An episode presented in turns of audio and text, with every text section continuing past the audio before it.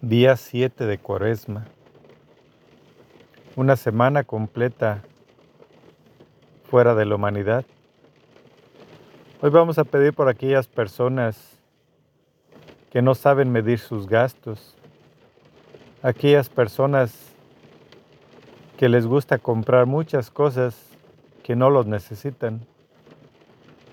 La Biblia nos dice que hay que solamente gastar en, en los alimentos no en cosas de lujo que son pasajeras, que son vanidades.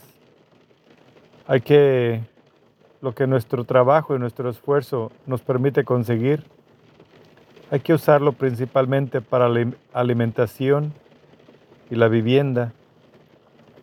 Hay que pedir por aquellos que realmente no miden lo que ganan y quieren gastar más de lo que ellos pueden obtener. Pidamos para que Dios les ayude a permitir un poquito pensar que la humanidad no es para desperdiciar, gastar y tirar en este mundo. Hay que conservar todos los bienes que Dios nos da, inclusive los naturales. Dios te salve María, llena eres de gracia, el Señor es contigo.